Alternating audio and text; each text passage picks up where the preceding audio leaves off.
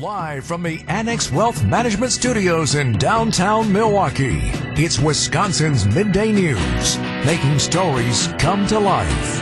Now, here are your hosts, Greg Matzek and Jessica Tighe. All right, well, enjoy the day here. Uh, radar looks pretty clean right now. Rain will be moving in eventually, and then snow, I don't know, hail, sleet, probably everything else as we go 50 degrees from our high to our low today. And it was so nice walking in the doors this morning. It was just beautiful. It felt like spring. Didn't it even kind of have just that little moist feeling? Well, was it like, did. Even the pavement, there was a little pavement sweat, like the dog's paws were, were wet this morning. Exactly. I'd wondered if it sprinkled last night and I missed it, but it was just sort of an atmospheric kind of thing Yeah, that led the roads to be slick. The atmosphere is like, what's going on right I now in Wisconsin? a lot of people wondering that right now for a variety of reasons. Handful of stories that we are following here. It's 1110 on WTMJ. And now it's time for three big things on Wisconsin's Midday News. Number one, President Biden meeting with congressional leaders today on an emergency aid package for Ukraine and Israel, as well as averting a looming government shutdown. We're going to talk about that coming up more in a few minutes. But this is fresh off an appearance on the Seth, Seth Meyers late night talk show. Can you confirm or deny that there is an active conspiracy between you and Miss Swift? Where are you getting this information? it's classified. Classified information. That's classified You won't share it with us? I'm not gonna, but I will tell you, she did endorse me in 2020. She did. I bet you, might- you might be wondering. Might be wondering. Is it- You think it might come around again? I told you it's classified. He had his black aviator sunglasses on, sitting Right. on the couch, right? The Seth Meyers show, uh, too bright for him, apparently. I love that people actually think there's a conspiracy between the Biden administration and Taylor Swift. Oh, like yeah. they don't each have enough going on. I mean, I mean, I- if you follow it, you do know where Taylor Swift lies on the political spectrum.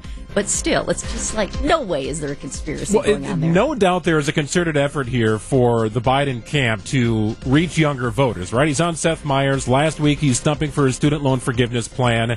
And prior to that, despite the government viewing TikTok as a security risk, He's on TikTok. I- he launched it on Super Bowl Sunday, right? So there, there's a clear attempt here to try and gain the support of younger voters. Well, and it's interesting that you mentioned Super Bowl too, because yes, he is going about getting his word out in a different way because you had in the past. Though more recently, presidents are saying no to this, but that was always a big thing. Before the Super Bowl, you'd have the presidential interview. Right. Well, Biden said, nope, not doing that this year. He really hasn't sat down for one on ones either with reporters, and he's done fewer press conferences. So, this is another way to reach out to voters and to a younger demographic. By the way, a fun fact for you, too, Greg. They got some ice cream afterwards. President Biden chose mint chip. I like that one. I'm giving that one a thumbs up. And Seth Meyers, honeycomb. Interesting. Yeah, I didn't know honeycomb was a flavor. I- I didn't think know of the, either. I think of the cereal. Okay, yeah, I do too. It's Probably good. Sounds delicious. Number two. Well, according to the IRS, tax refunds are higher this year as compared to 2023. You don't even know what a write off is, do you? No, I don't. But they do. And they're the ones writing it off. They are you and me, people finding their write offs, boosting their bottom line here. So last year, uh, the average refund check was about 2% lower than this year. So this year, the average refund check sent out about 3200 bucks. That's slightly higher than the Matzek household, but we're on par with that. I know you're all ready to go. See, I used to do my taxes right up until the deadline, but I'd always make them before the deadline. I always did them myself. Now my husband has taken over, and he likes to file an extension. He has all these reasons why it's fine. And so last year I was like, "You filed the extension, correct? You filed our taxes." I mean, to give up that power to have him do the taxes a little tough for me. that was big, huh? It was. So I'm just like, you did this, right? I feel like I need to have him sign a little something. Yes, I did this. Yeah. I did this on the date. Okay, good. We're covered. I like to do it early if I know we're getting a refund, and we typically do. It's just kind of how we manage things. So I like to get it done right away. Well, I think this is, I mean, this is great news. Everybody likes to hear that you're getting a bigger refund this year, but it's even bigger news because it comes after last year when refunds were lower. Correct. Number three, packing up and getting ready to move. The Milwaukee Public Museum is starting the process today. And WTMJ's Julian Johnson is in the bowels of the museum here with packing tape, boxes, and I assume a label maker. Julian, what is going on? Uh, yeah, I mean, Yeah, there's there's a lot going on. There's actually a lot of uh, labels on every single piece of that's actually being moved uh, to this new museum. It's going to be the Future Museum. It's going to be close to the Fiserv Forum area. Right now, they're starting off with about 23,000 tea and ceramic pieces. So uh, it's, a, it's a pretty meticulous move, and they have a lot of packaging that is also going to be reusable over the whole process of the move. Julian, thank you. We've got a collection specialist, a move project expert here. Sarah Podeko is going to join us coming up uh, a little later this hour. This is an unbelievable undertaking at the museum. It is massive. I think right now it's eleven fourteen. I think she's taking off those special gloves that you have to wear. She's taking those off. She's putting the box down. She's jumping in the car and she's heading on over here to Third Street Market Hall, ready Yeah. to talk to us. Coming up at eleven forty six. Yeah, question one: How do you move a T Rex? We'll get into that coming up. it's eleven fifteen on WTMJ. Government shutdown, aid to Ukraine and Israel. All these things are coming together here. And what is the latest? Will there be a government shutdown? Ike Ejiochi from ABC joins us after this. Craig and Jessica with you until 1 o'clock here at Wisconsin's Midday News. So, less than four days to go until a key deadline to extend federal funding. Congress in the formal process of preparing for a partial government shutdown. High level disagreements remain about aid to Ukraine and border security. It's all kind of come together here. Ike Ejiochi from ABC joins us. Ike, this is all pointing at House Speaker Mike Johnson. He seems to be at the center of it all. How much pressure is the House Speaker under? immense pressure. Remember, he's been trying to meet with President Biden now for some time, and he hasn't been able to secure that one-on-one mission uh, meeting. Rather, President Biden said, "What's there to talk about?" So today, we're seeing him along with three others, known as the Big Four, meeting with President Biden. That's uh, Chuck Schumer, Mitch McConnell, Hakeem Jeffries, and of course Speaker Mike Johnson. And this is all for President Biden trying to push forward his supplemental funding request to provide that wartime aid for Ukraine, Israel, and of course funds for Taiwan. But we've seen House Speaker Mike Johnson literally reject a bipartisan border deal. We've seen him reject a standalone foreign aid bill out of the Senate, and he's been flip flopping on his reasons why. So it's very uh, apparent right now that this is all falling on the House Republicans with uh, House Speaker Mike Johnson at the spearhead. And this is just an attempt for President Biden to figure out a way forward. Uh, his administration says that he's done this in the past, back in January when he met with the four uh, before then. And they're hoping that they can have a similar outcome this time around. What would be impacted this time if we do indeed have a partial government shutdown, and specifically who? Because it's not just a lot of times you talk about the government workers who would be working without pay at the moment, but it's also just Jane and Paul down the road who could be impacted too. That's very true. You know, we're seeing right now again House Republicans trying to kick the uh, can down the road, but essentially uh, we're seeing it starting to affect regular Americans. So a partial shutdown will begin affecting several agencies in the government, and uh, if they can't reach a deal by Friday night, and of course this will turn into a full government shutdown if a deal isn't reached by March 8th. This could affect people's paychecks. Up to four million people can see without their pay uh, can really move forward without getting receiving their paychecks.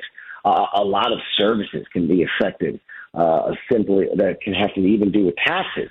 You know, tax time is coming up right now. We know those deadlines are in April. This can affect that in terms of when people can see their refunds or their returns. So again, like you said, this can affect a lot of people, a lot of kitchen table issues, and really can show the impact of the House Republicans specifically uh, in this 118th Congress.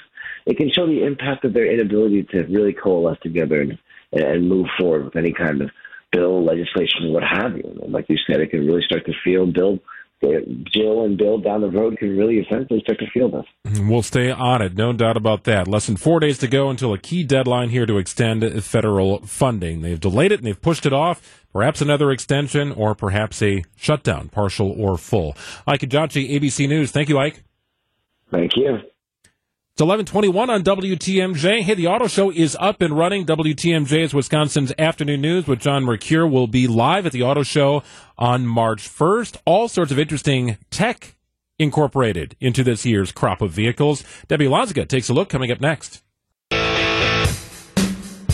We go on to Arizona at 11:37. Dom Petronio covering the Brewers and spring training. They have another game today. It'll be on 94.5 ESPN.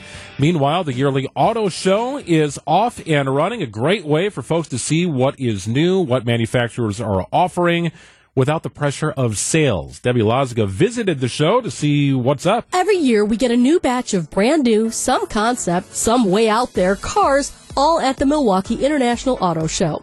This year is no different, but I wanted to get a closer look at some of the new technology trends we may be seeing in the near future. Senior editor at Auto Trader Jason Fogelson says there's all sorts of new technology integrating with cars now, and some of the most impressive have to do with driver safety. That is one of the main reasons to look at a new car over an older car, uh, is because safety features get more and more ingrained in vehicles and become more common. Protecting you from the outside world to watching how you're driving your car, it's all becoming part of the driving experience. My favorite safety feature is forward emergency braking.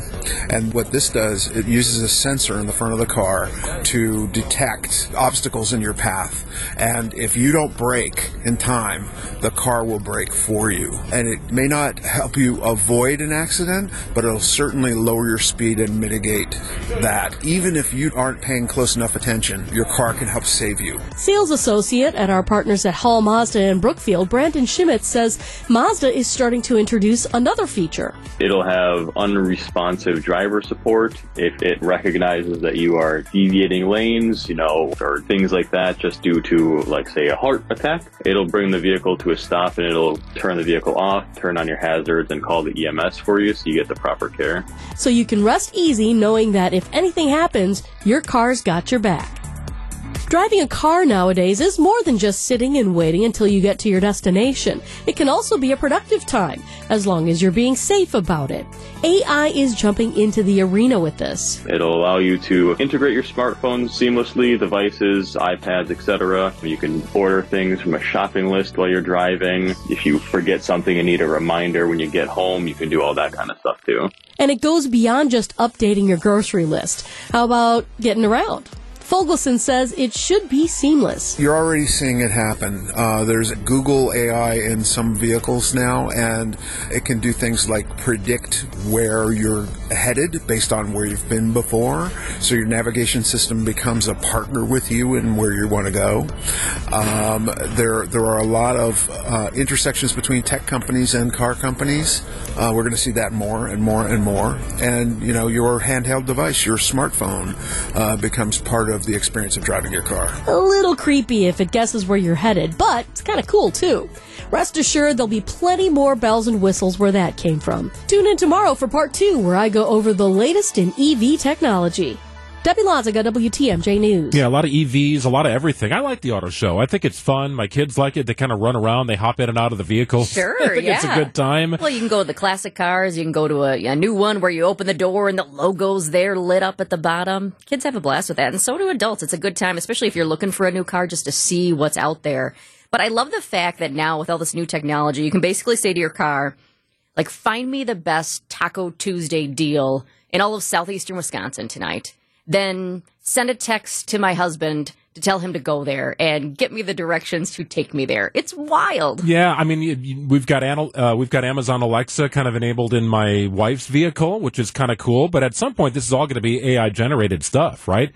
And, and the car is kind of already doing that for you now if you have a newer model, but it's only going to be enhanced. Whether it's better or worse to be debated, but it's going to be enhanced. Still waiting on that Jetsons flying car, though. And we're not far off. We are not far off from that, no doubt. It's 1127 on WTMJ. We've got headlines coming up in just a moment.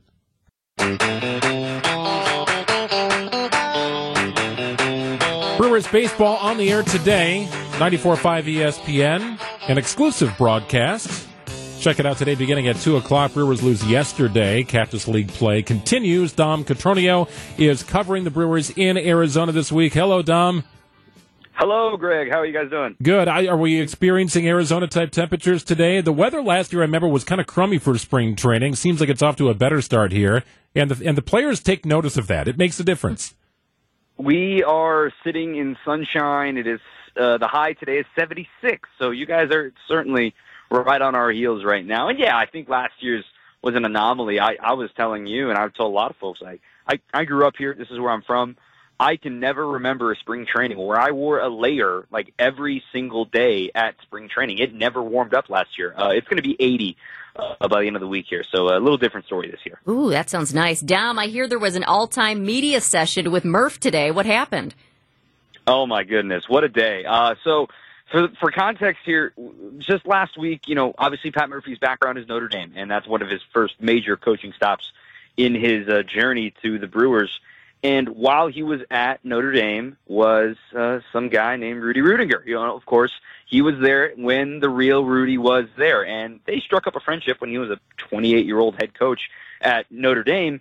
And they've remained friends to this day. And we had always been joking with him about it, you know, since that came up randomly in last week's media session. And last night, lo and behold, just scanning the channels on cable, Rudy was on TV, and as a joke, Todd Rosiak of the Milwaukee Journal Sentinel and Mike Vassallo, of course, the PR man of these Brewers, just said, "Hey, by the way, you know what was on last night? It was Murph. It was uh, Rudy." And Murph's like, "All right, all right, fine, enough, enough, enough." And he pulls up his phone, pull, pulls up FaceTime, and he FaceTimes Rudy Ruettiger for us. So we sat there and chatted with Rudy for about 10, 15 minutes in the media session today. Awesome.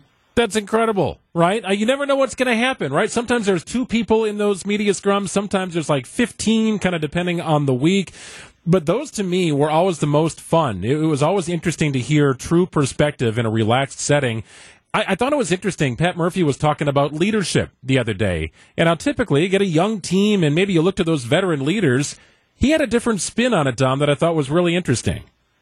Yeah, I asked him about this yesterday, and just it, it was, you know, he's talked plenty about Reese and about Willie and about Yelly and about Freddie but what can those guys learn from Sal or Chourio or Gasser or Uribe? You know, all these young stars. There is a serious blend on this roster right now, and I really the the way he took off with it is that the veterans have to learn from the young guys because there's still this there's no sour grapes. There's no, you know, ah, I'm, I'm too good for this. I'm in the big leagues for six, seven years.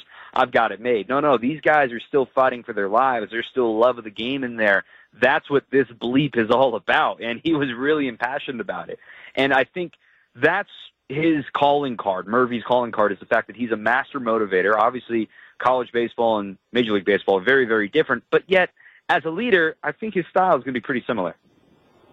Okay, speaking of love for the game, you know who else has love for the game? The fans. And spring training has really become a popular destination for whether it's families or couples or just, hey, some buddies to go and take a trip. I know it's early right now, but what are you seeing with the crowds?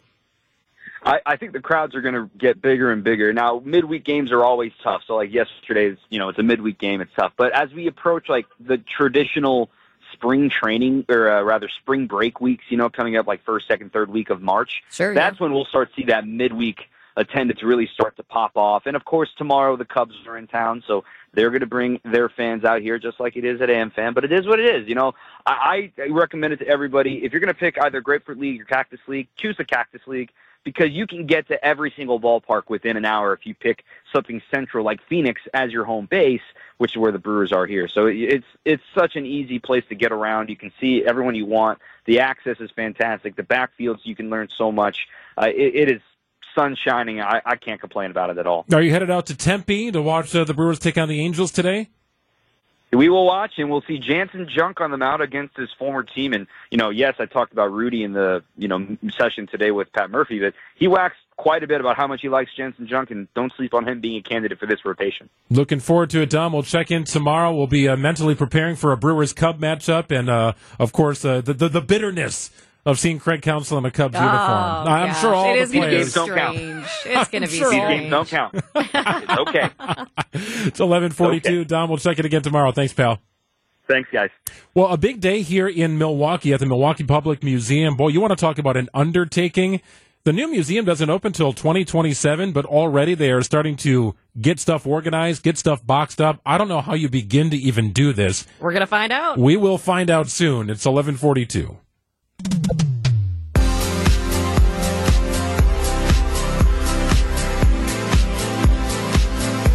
Packing up and moving out. It's tough enough when it's just your house, right? The team at the Milwaukee Public Museum is taking on the monumental task of carefully packing its collection so everything is set when that new museum is built. The project manager of the big move, Sarah Podeco, joins us live in the studio. Sarah, I was wondering, did you just like take off those special gloves, put the box down, and drive over here for us? Uh, yeah, a bit. We were packing right up until um, I left to come here. So, so first things first is MPM Granny. She's coming along, right? We can't leave. We can't leave Granny behind. Oh, absolutely, she's coming. Yes. so Granny, I, I remember Granny from back in the day as a kid going to the museum. She's in the streets of old Milwaukee, and she's just one of the the fantastic things. You've got the the T Rex as well. You've got the snake button. All of these favorites for people. Are those three? Are they all coming along? I believe so. Yes, they are. Um, Madeline would be able to speak a bit more to that. Yeah, so we're going to reimagine a lot of the those three those three elements that you touched on, they will be in the new museum in different ways. Okay, so here's the fascinating part to me because when I hear moving, I think label makers, I think you know boxes that you know the bottom falls out, you, you write with a sharpie. Like, do you have a box that just says bones on it, and then it's like, okay, well, that's the T Rex. There's there's the head. It, like, how do you keep all this stuff organized and together and inventoried? Mm-hmm. Well, that's the first step. So there's a lot of things that we do before we even start packing, um, and one of the first steps we do is inventory. So we take all of these paper records that we have, and we make sure that we have digital records of all of our objects. Um, and then we barcode our objects, similar to what you see in a grocery uh, supermarket. Sure. Um, so it's not going to be directly on the object. We attach it with a drop tag, but this lets us track all of our objects wherever they go in the process. We'll know exactly what crate they're in. We'll know exactly where in the crate they are. We'll know what truck they're on. We'll know where they are at the new museum. Um, really helping us keep track of what we have. So, what's getting packed up in round one, and, and how many people does this take? How much time does this take? Because there's so much to do before you even actually move. Yes, th- there is so much. Um, so it's going to take a lot of time. Um, and so because of that, um, we're starting with the uh, glass and ceramic collection in our history department. Um, it consists of about 23,000 items. You got to be so, careful with that glass. You do, yes. Um, but uh, just simply because of the way we handle all of our museum objects, whether it's glass or whether it's a pillow from the 1950s, um, we're going to handle it the same way, and that being very careful. so um, yeah, being very careful with the fragility of the pieces. Um, and that we have a really great team of packers and move techs and inventory folk that are helping us out. Um, so it's going to take a lot of people, a lot of time, a lot of supplies, but um, it's definitely uh, something that we're excited to start. So you don't just hire two men in a truck or college hunks or whatever, like yeah. just come in at their trucks and just slowly but surely handle it.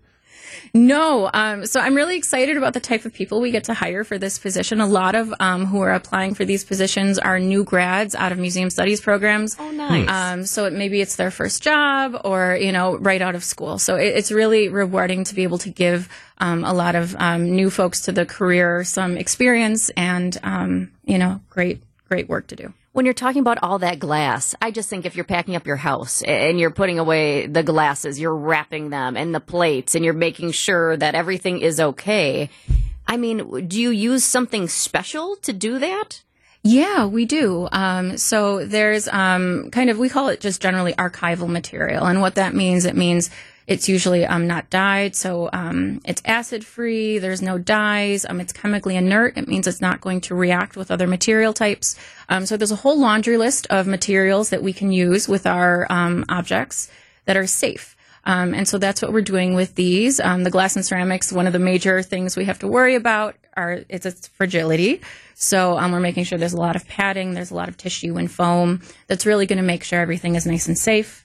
Um, and then the, the great part about this is that we are planning on reusing as many of our materials as we can. Sustainability is a big point to this process. Great. Um, so we wrap something up in foam, and when it gets unwrapped, we're going to reuse that foam, reuse that tissue, and things like that. So will phase one just go right into phase two, or is this 23,000 glass ceramic items kind of your, your task for the rest of the week, and then we'll worry about the next stuff later? Like, what's the timing of all this? Yeah, so this is our first sort of jump off for packing. This is really our prototype to see what our process looks like, to see what our numbers for packing look like. Um, but as um, this process is going on, we are starting move um, processes in many other departments as well. We're har- we're starting to hire for those inventory positions to really get those collections up for packing as well. So starting now with just one collection, but eh, within the next few months, we're going to have lots of departments moving interchangeably. I mean, it, ultimately, it's going to take years to pack all of this up, correct? Yes. Uh, We mentioned the T Rex. How do you even go about disassembling that Somebody and then packing it up and then putting it back together? Yeah. Well, luckily, when it comes to like our large um, articulated um, paleo uh, material, um, luckily there are people that do this for a living. Um, they articulate these specimens and de-articulate them. So we would likely partner with someone who would be able to tell us where those weak points are, how to stabilize it, um, and then we would talk about like, do we move it on a pallet with a sling, and you know, all of those types Wow. of details. So getting the right people on the team is Uh, important. Don't you just have to like label it like L1, L2, right? Like you're putting Or together a bookcase or something like two. that? Yeah, rib 9, right? That is what you do, yeah, when you ship parts like that. Yeah, absolutely. That's fantastic. And each one will have a barcode. well, that's important too. If we were taking tasks, I'm giving you the T Rex. I'm taking Granny. Granny seems a lot lot easier to move. Yeah, right. Like the snake button, fine. Put it in a box, it'll make it. T Rex might want to be a little more careful with that one. But when you talk about all the little things too, I know you mentioned, you know, just being careful about packing things up, but also uh, preservation. I mean, that that's key even inside of the museum, which I know is a big reason why you guys are moving too to get into a a, a, safe spot, so to speak, for all of the collections. But uh, how do you preserve it when it's packed away? Because I know I've always liked to newspaper clippings from back in the day in college. I mean, I have a lot of those and I put them in scrapbooks. And at some point, you know, the pages start to turn yellow or the newspaper clippings get a little crimpy. Yeah. Preserving is a big part of this too. It is, and that's um, the main reason we're starting with the collection that we are. So, glass and ceramic collections are what we call inorganic material. That's going to be ceramics and glass and rocks and metal and things like that. They tend to be less reactive to some of those environmental stressors that something like newspaper is very, very reactive to Yeah. environmental stressors. So, we can pack these things up and know that they're going to be safe and sound in their crates while we figure out um, the new museum. Um, and they're not going to be as reactive as some of those organic materials. Sarah and Madeline, thank you guys so much for coming in. You've earned lunch, by the way, when we're right in the market hall, so grab anything you'd like. Great, Yeah, thank you, you. have earned it, right? I wonder what the catering I like, budget are, is, are you right? paying for this? It I sounded know. like gr- lunch What was do on Greg. do you do Chinese food? Do you do subs? Like, I'm just wondering what they're doing over there. You got to eat. Oh yeah, yeah, absolutely. We do, we do um we do a lot of pizza, a lot Okay. of donuts, and Okay. yeah, And a lot like of that. coffee, right? And a lot of coffee, of course. Really good stuff. Thank you guys for coming in. Good luck the rest of the way, and then we'll check in from time to time. Great, thank you so Thank much. Thank you. You bet. It's 11:54 on WTMJ. So my nine-year-old is really into Harry Potter right now. She is on book number four, and our rhythm is that when she finishes the book, then we watch the movie together as a Oh, family. that's great. I love that tradition. Uh, and my wife and I had not seen any of the movies. I was, uh, I'm, Oh, you hadn't I seen was any of way them? out on the Harry Potter thing. I don't know why, just uh, never my deal. She got introduced to it and absolutely loves it. I'm going to share this story with her at home tonight. So overseas, the first edition Harry Potter novel that was bought for 17 cents almost 30 years ago oh wow, how much is it now? has just fetched slightly more than that at an auction. CBS's Vicki Barker has the story from London. It's an uncorrected proof copy of the very first Harry Potter book. Author J.K. Rowling's name is incorrectly written as J.A. Rowling in the first few pages. You're a wizard, Harry. I'm a what? The seller has asked to remain anonymous, but she says as a cash-strapped 26-year-old back in 1997, she liked to haunt second-hand bookstores. She paid a total of 50 cents for the Harry Potter and two other books at a place in South London. It just sold at auction for $14,000. Vicki Barker, CBS News, London. Unbelievable. Seven. That's a pretty good return on your investment, wouldn't you I say? I think so. I was just happy when you returned your books in college. You know, you had to buy them for like two hundred dollars, and you got fifteen dollars back. You're like, well, it's something. I'll what a- it. what- but I needed the anatomy book. God dang it. That was so expensive. It's 1158 on WTMJ Business Headlines and top of the hour headlines after this. Negotiations accelerate for labor union contracts at Harley Davidson in Menomonee Falls and Tomahawk. They expire at the end of March and impact about 1,100 steel workers and machinists. Generac Power Systems cuts 900 jobs the past year through attrition as the company slows production to reduce inventory. Hiring set to resume this spring in Whitewater and Jefferson. More Colectivo coffee for Chicagoland. The Milwaukee Roaster looks at new locations later this year and early next year in Ravenswood and Southport. That goes with five existing shops in Chi Town. I'm Rich Kirchen with MilwaukeeBusinessJournal.com on News Radio WTMJ. Live from the Annex Wealth Management Studios in downtown Milwaukee, it's Wisconsin's Midday News, making stories come to life. Now, here are your hosts, Greg Matzek and Jessica Tighe. Welcome in. It's Tuesday afternoon on WTMJ. Greg and Jessica with you until 1 o'clock. We've got Brewers baseball at 2 o'clock, enjoying the last of our warm weather here for the next, uh, I don't know, 16 hours maybe or so. Until winter comes roaring back. Though, I don't know, you know, it was never really roaring this season. No, winter. it really wasn't. And for some, that was great. Uh, warmer weather, great. But certainly to the northern part in our state, all those who are in the snowmobile, the winter sports industry, it's been a very challenging winter. The Birkebeiner able to get off, as we talked about last week, but they had some severe modifications to it. But thankfully, still 13,000 plus made their way to Hayward, Wisconsin for a, a massive event that you, you can't picture a Wisconsin winter without the Birkebeiner. So I'm glad that I was able to, to make something out of that. Yeah, I mean, certainly Mother Nature not helping with the lack of snow for the Birkie this year, but they got creative to make it happen. It wasn't the bikini Birkie that happened back in 1981. Nobody was out there in uh, bikinis this year, but I, you know what? Don't put it past people. Today, when it was so nice, there might have been somebody out there. Convertible tops down on vehicles. I can only somebody. imagine today. Handful of stories we're following here this afternoon. Now at noon on Wisconsin's Midday News. So, President Biden meeting with congressional leaders as they face a Friday deadline to pass a spending bill to avoid a government shutdown. This is being covered by all angles, including ABC News senior congressional correspondent Rachel Scott. She's on Capitol Hill. The new Speaker of the House, Mike Johnson, will be absolutely critical during these negotiations. He is facing growing pressure from the right of his party to use this as an opportunity to pass conservative policy wins on immigration and abortion. And while much of the focus in that room today is expected to be on how to avert this government shutdown, we are told that the president will also likely make another case to provide additional aid to both Israel and Ukraine. The Senate has already passed a bill to do that. It has gone nowhere in the House. And Johnson says they are, quote, working in good faith around the clock to avoid a shutdown. Now at noon as well, Health and Human Services Secretary is in Huntsville, Alabama today following the court's ruling on frozen embryos. This was a big ruling. We broke it to you last week. 11 days ago when the Alabama Supreme Court ruled that frozen embryos are actual people, so basically children. Three of the major providers in the state have still paused IVF treatments. There are a lot of questions about the future of IVF treatments, not only in Alabama, but for other states as well.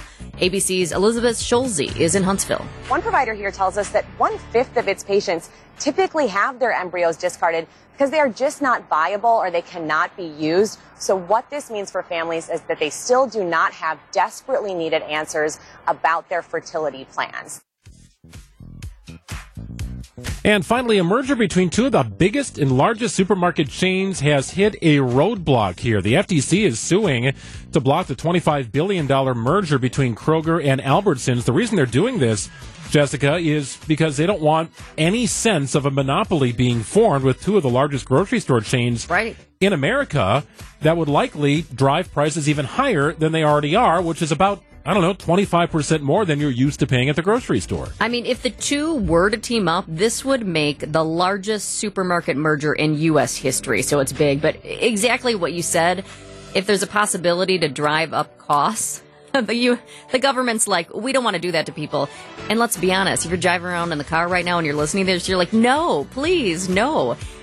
Remember, grocery prices. Many Americans we know right now spending much more on their groceries. No surprise, right? Spending more than we ever have over the past 30 years, it's according to the Bureau of Labor Statistics. Food prices still much higher than they were before the pandemic. Fresh veggies, that's always the toughest spot. Any any fresh pre- produce you're going to pay more for, but tomatoes apparently costing almost 5% more than they did just in January, up 4.6%. Last week it was. We brought you, Greg. I think you were you were still in the, the sunny sunny skies of Florida at that time, but On the bright side, things could be worse because last week we told you that Wisconsinites spend the least of any state on weekly groceries. And that really surprised me. So we're going to do a deeper dive into that because there are two categories in which Wisconsin eh, the average the percentage of the grocery bill is less than the national average and there's a couple categories you might be able to think of them off the top of your head that far exceed the national average. Beer, That's one. milk. Dairies are the other. Well done, Jessica. Like a true Wisconsinite. Very well done. Uh, but we want to go to the grocery store tonight too. we want to take a deeper dive into this. You know, what do we spend in our household? What does the average consumer spend? Where are the most and least expensive states for grocery shopping? It's kind of a thing, right? Last year it was eggs. Now it's tomatoes for some reason, right? Who knows what's going to, you know, affect the, the cost of what you spend at the store. But it's gone up. There is no doubt about that. We'll dive in a little deeper a little later this hour. Have you ever heard of the Rapid Intervention Team? Did you know that the Milwaukee Fire Department has one? Well, what is it? Chief Aaron Lipski joins us in studio after this on WTMJ.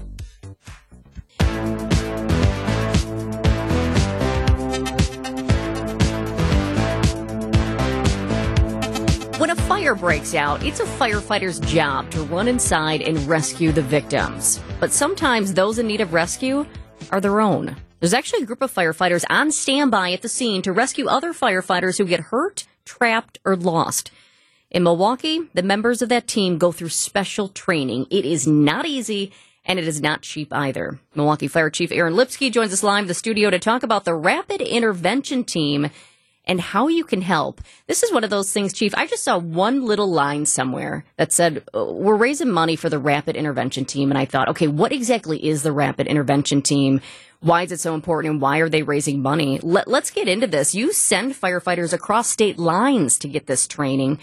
What situations are they being put into and why is it so important? Uh, thank you, Jessica, for having me. Thank you, Greg, for having me. The rapid intervention team concept is not quite yet in its infancy in the fire service, but it is, it, let's put it this way, it is growing in popularity and certainly growing in need as building construction styles change. So what we are sending our firefighters to learn how to do uh, is to function uh, at with with tremendous physical exertion for many of these scenarios, but under live fire conditions, uh, under extreme duress. It is a week long immersive experience that we send these firefighters to uh, that includes collapse rescue, forcible entry problems, breaking in or out of spaces of all different types of construction, um, and packaging patients, freeing patients from entanglement and entrapment, all under live fire conditions. Uh, it is. I, I attended this training about whatever a long time ago. Well, you were one of the first couple classes. I, I think I was in the second class, and uh, it's it's the finest training I've ever received in my career. And I'm a I'm a learner. I go to a lot of training. This training is second to none. That's why we we found it so important to keep sending our members. So, how different is it, Chief Lipski, than the standard training that a firefighter might go through? Uh, it is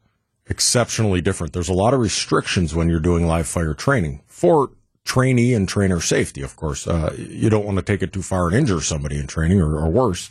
Uh, so this training is so tightly controlled and there is such a close ratio of instructors to students um, that the differences would include the the amount and the duration of the heat. It more closely mimics real firefighting. Training fires in general, it's a it's a sample of what it might be, but you can't really replicate it safely. So this training gets you closer with that sustained and that and that depth of heat.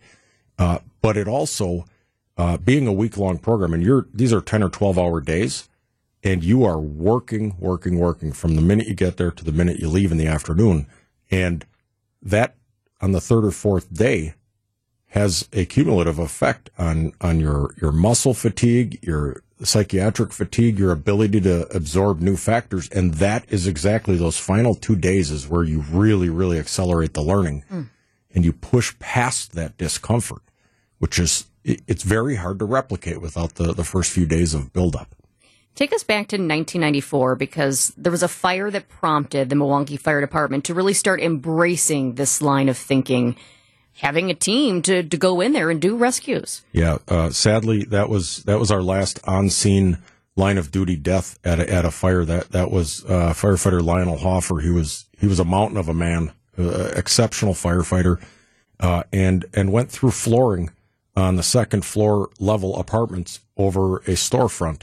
Uh, the the flooring had burned away.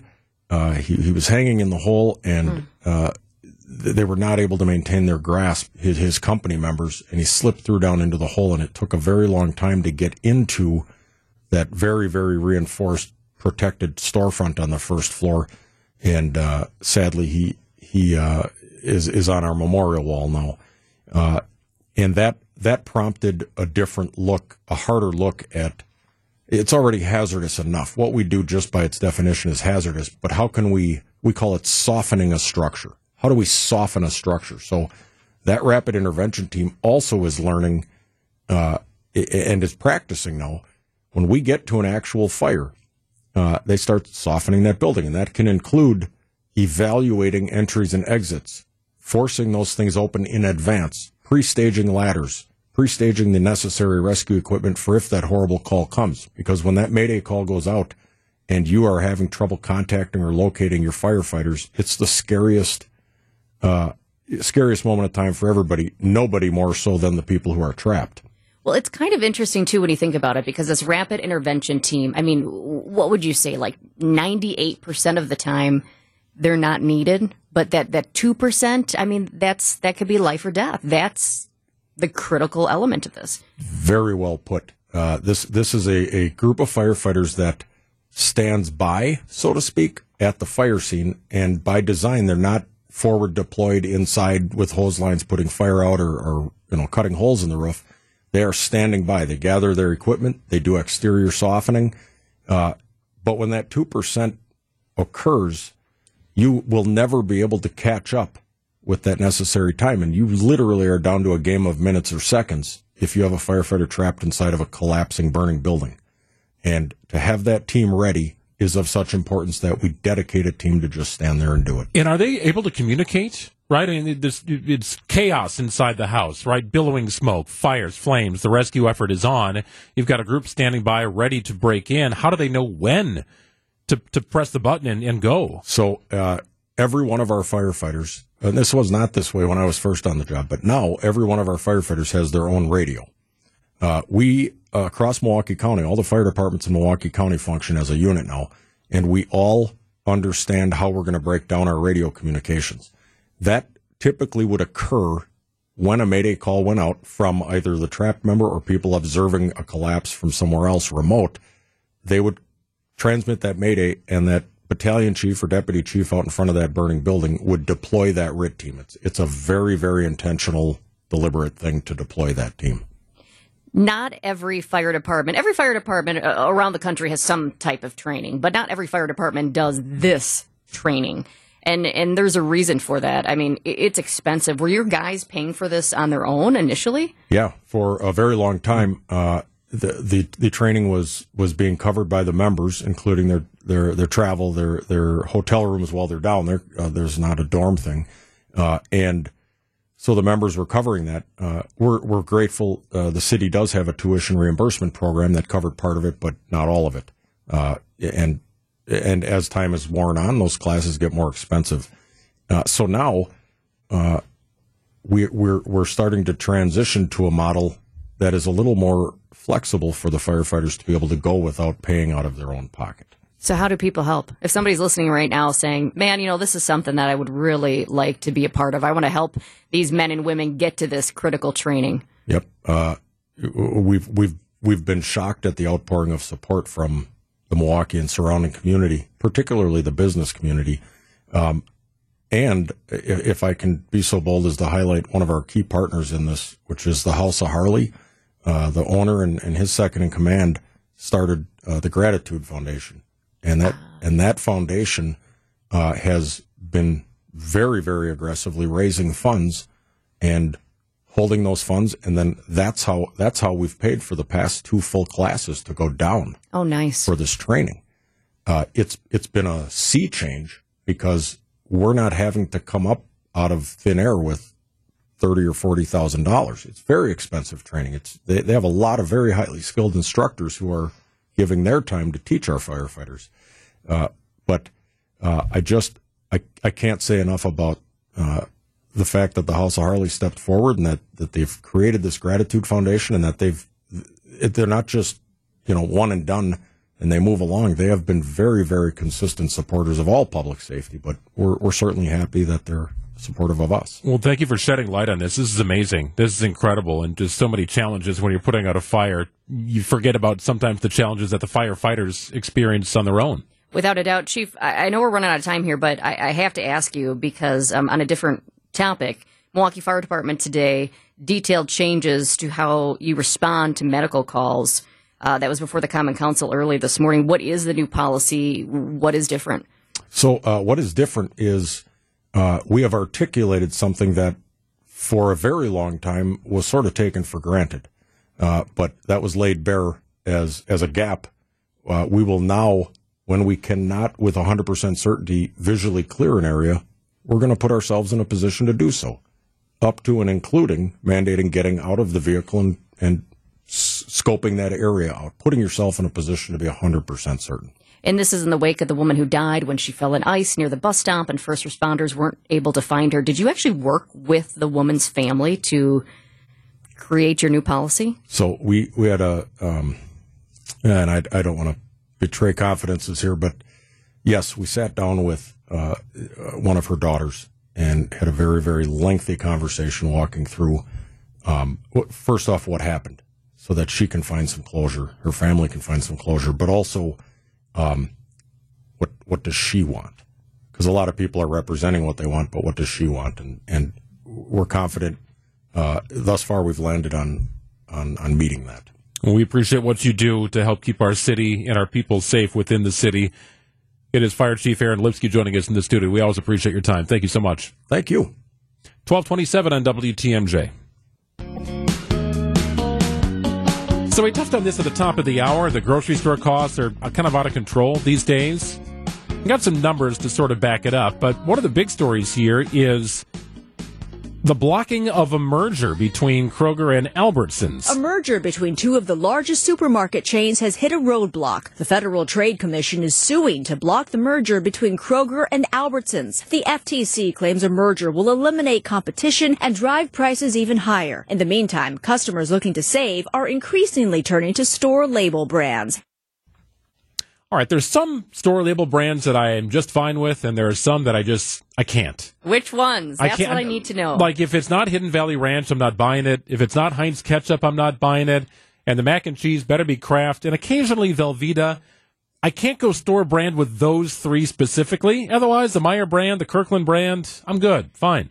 My husband really got me on to generics because I used to be not necessarily all about the brand name. It wasn't that I necessarily cared, but I guess I just had this feeling like it's got to be better, right? You got to be paying a little bit more because it's better. And that's not always the case because I definitely, on his suggestion, have moved more towards the generics. And now, especially like pasta, I mean, if you're going Yeah, to the what's the grocery store and there's there's 11 different pastas to pick from, sure, I'll go and get the cheapest one. And honestly, as well, because grocery prices are so high, and I started to do this more during the pandemic when you just had a little bit more time. Um, a lot of people did just, you know, at home. I started to clip coupons, which is wild because I, I used to think I don't have any time for that. And now sometimes I, I think that again, but it can help. It can be a major difference saver. I love at the end when it rolls up and it's like ding, ding, ding, ding, ding, ding, ding, ding, ding. And then all of a sudden it says you saved, you know, $28 today. I, I, full disclosure, I typically go to the Metro Market downtown. It's just close. It's more about convenience than anything. And so if you combine the savings that they have sometimes, just weekly deals along with the coupons, it can make a major difference. Okay, so you've become a shopper more so than a buyer. And there's a big difference, right? The buyer just grabs, right? Whatever he or she or whatever they want, just get it. Okay. Uh, you got a family of four like we do. I'm a little more of a shopper than I'm a buyer, and I like grocery shopping. So You the do? I do. I really like. I love to cook too. I was so going to say, you, yeah, you love to cook. So It that, that kind of makes sense. kind of goes hand in hand. you hand. want to pick out the tomatoes you're buying. I do. Make sure they're good. Oh gosh, sometimes I do that way too much with the produce. I mean- I'm like that guy behind me is probably like, "Okay, lady, let's speed this up. That lime is just fine." So the average American family spends about two hundred seventy dollars a week on groceries, and it grows to three hundred thirty-one a week if you have a family of four. So use that as sort of your backdrop in analyzing your own costs. But what we found here, and you guys touched on this last week, Wisconsin is uh, among the more value conscious shoppers? Because I'm sure that number could be driven up based upon your spending habits and what you're looking to buy. But as a state, Wisconsin is uh, among the cheapest. They spend the least on any state on that, groceries. That surprised me. I, I mean, I was just looking at my most recent in-store purchase. I've got the receipt here. It's $124, and I didn't even go with you know having a meal plan for all five days. This was more, of, and maybe that was maybe that was the reason why too. Sure. I was like, hey, I, I got to get a couple meals just real quick off the top of my head. But I mean, that's not chump change right there. It gets expensive. You're looking at chips, a bag of chip these days, six bucks. I mean, we used to pay. I love the El Rey chips, the local chips here that are so fantastic. Oh, and then if you get the lemon ones with a little flavor, extra flavor, those are so good. And I used to like to pay more for those because I'm like, it's local and they're so yummy. But now you can't even get a bag of Tostitos Yeah, right. for that price sometimes. spending two dollars on air in the bag. So Wisconsinites spend about eleven percent of their grocery bill on dairy. The national average is seven point one percent. They spend about two and a half percent. We'll call it two point eight percent on beer. The national average is two point one percent. Wisconsin is below the national average in only two categories: fish and seafood. Not a surprise, and prescriptions. Yeah, the prescriptions, that one surprised me. Going to Walgreens or CVS instead of Metro Market or or wherever. So the most expensive states for grocery shopping. Can you guess some? You want to guess some? There's a top ten list. New York, California. California is number one. New York is not even in the top ten, which Oh, I find really? interesting. Nevada is number two. Mississippi is number three. Oh. Which I would not have expected. Washington is number four. Florida is number five. So the top end of the spectrum is California, two hundred ninety-seven dollars. Uh, the average is about two hundred seventy dollars. Wisconsin comes in at two hundred twenty-one dollars. I wonder if New York is not up there because I just automatically thought New York would be in the top three or so, uh, just because it's expensive out there. But maybe it's because a lot of people you're, you're not going. It's not like you're taking your car. Like here, a lot of times we take the car to go to the grocery store and we we just buy a bunch of stuff. We kind of bulk up. There, a lot of times you don't even have a car. Yeah, you're just you're, you're probably there every day. yeah. Maybe you're walking to the corner market and you're not buying as much. That could be where that falls into place. Most expensive city is Miami, where you'll spend three hundred twenty-seven dollars and eighty-nine cents a week. And you're probably buying a lot of seafood there. A week on groceries. Anything with an island, right, in Florida or Hawaii, there's definitely an upcharge for that. Scarcity of product, difficulty in getting the products to that location. There's another twist on it. If you don't buy your groceries at the grocery store and you tend to eat out a lot, Wendy's is doing something This is wild. that may catch on. I'm kind of hoping it doesn't. We'll explain after this. Greg and Jessica with you. It's Wisconsin's midday news until 1 o'clock. So it's a strategy commonly linked to ride sharing services or tickets to concerts or sporting events, and now it's coming to fast food. Wendy's will soon test a plan to fluctuate its menu prices based on the time of day, the location, and demand, similar to the surge pricing used by ride sharing companies raising fares during bad weather or rush hour. Wendy's Baconator. That Baconator sandwich could cost a dollar more during your lunch hour. Yeah, you want to get a Frosty at lunch hour? You might want to go at 10 o'clock instead. It might be cheaper. That's what I was thinking. I, I don't I don't do a lot of fast food, but one of my favorites is Wendy's spicy chicken fillet. Okay. Mm, I can just think about it right now. My mouth already watering, but I'm thinking, do I have to go at like 10:45 or 11:15 because forget noon. I don't want to pay extra because it's noon and more people are in the drive-through wanting also to get their spicy chicken fillet. So Wendy's recently invested $20 million into these new digital boards that allows them to change their prices in the snap of a finger. So here's my question. If you know this is happening and you see a line of cars 10, 15 deep, now I, I might argue that I'm not staying in line anyway. Are you going to Mickey D's instead? But re- right, right, because I, I'm seeing all the cars. I'm thinking, well, that's driving the price up right there. An event is driving the price up. That event being lunch or dinner. Well, that's the thing. I mean, this is a risk. They're hoping. I mean, at the end of the day, it's a bold experiment. It's it's what Uber has been doing for a while. I, I think Lyft does it too. Don't? Yeah, Lyft. Oh, does yeah, yeah, for Lyft sure does it do. too for sure. I mean, but it's a bold experiment for Wendy's to try this. But if it works, they're hoping that it will ultimately be profitable. But it could anger some people, and you you always have long term customers, people who are just habit driven, who always go to Wendy's or their thing is Burger King. So you don't want to alienate those people eh, it's a risky move. So you can imagine, right, if this is a McDonald's thing, that their breakfasts, lunch, and dinners, just like meal times with all these places. My guess is that if Taco Bell did this, you might see a price surge after midnight. Right, just sort of the thing. And guess what? People might be very willing to pay it at Uh, that yes, point. there are people who aren't even paying attention to what the price is, unfortunately, at that time. You know, they're, they're also talking about suggestive selling. And so suggestive selling based on weather. And I kind of got a kick out of that. So it's like, okay, you mentioned the frosty. So today it's a nice day, right? We've got these awesome temps. It's feeling more like spring. Maybe they're saying you should pick up a frosty or if it's negative 10 degrees out they're not asking you to buy the frosty so suggestive selling is also something that they're looking at to boost sales So AI strikes again. AI enabled menu changes. You you could literally be in the line at the drive-through, turn around, ask your kids what they want, and you could turn back and the price could change on what you order. Like things could happen that fast yeah with this. I, I, I don't personally love it but um, I, I guess you just have to plan ahead if you don't want to spend the extra price, and that's the same thing when it comes to surge pricing for Uber and Lyft, you just have to be smart about it. You just have to plan ahead and try to beat the rush. You know what's interesting is that I don't know that pizza companies do this on the Super Bowl, right? I mean, it's the day of pizza. Well, you want that pizza to be hot. Well, yes, but what I'm saying is they don't. There's no upcharge for a pizza from your whatever place you like to get pizza from because it's a Super Bowl. But they could do it if they followed a similar model. And you know what? It's totally possible that in 10 minutes, 1 o'clock, there's some board sitting around and it's the Pizza Hut group thinking about doing surge pricing for Super Bowl. So you just you just put the idea in their minds. Yeah, somewhere somebody's crunching numbers, Somebody's gonna be next. algorithms, and trying to see if this works.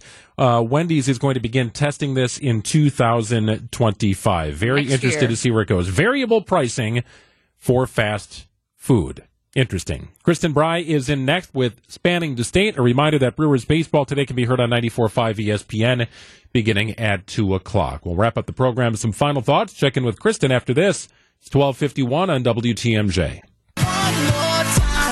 Wrapping up Wisconsin's midday news on WTMJ, Kristen Bry stepping in for spanning the state. So, uh, variable pricing at fast food. Kristen, listen to this. Wendy's, the country's second largest burger chain, announcing that starting next year, menu prices will fluctuate during the busiest times of day, meaning you could be paying as much as a dollar more for that Baconator during the lunch rush. Wendy's CEO announcing his company will spend $20 million on high tech digital menu boards that can update prices in real time. Uh, if you want that Baconator, just go get the Baconator, right? But you may have to go at 10 o'clock if you want to pay a dollar less. That's wild. It's incredible, man. Like, AI is striking again. Because I guess I understand if you go to a McDonald's in certain areas or a Wendy's in certain areas, like different geolocations Sure. sometimes have different prices. Different times of day. They're trying to make money. It's a bold experiment. We'll see if it works. Some people are bad. I mean, we already have people saying Wendy's. This sounds like a really dumb idea. so it, we don't know if it's going to pay off yet. When, what time of day do you think people are going to be the most desperate that they would be willing to spend $5 more on their Frosty? Right. So I think, you know, it, it- I, I think meal times, right? I don't think about Wendy's for breakfast, but maybe they experiment with oh, that. yeah, they want to do that. But here's what I could see happening, right? You try and you, you try and evade the noon hour or the six o'clock hour. So I'm going to go at ten forty five, and everybody else goes at ten forty five, and now you're paying more at ten forty five for a baconator or a frosty or that chili. They have good chili at Wendy's. Do they? I like their chili. Is it better than real chili? Uh, well, it's just different. We'll put it that way. Real chili is a classic. Nothing's better than real chili, right? Especially if you're a Marquette student. Yeah, especially if you like a bowl of salt. What do you? right. Tell us how you really feel, Greg. no.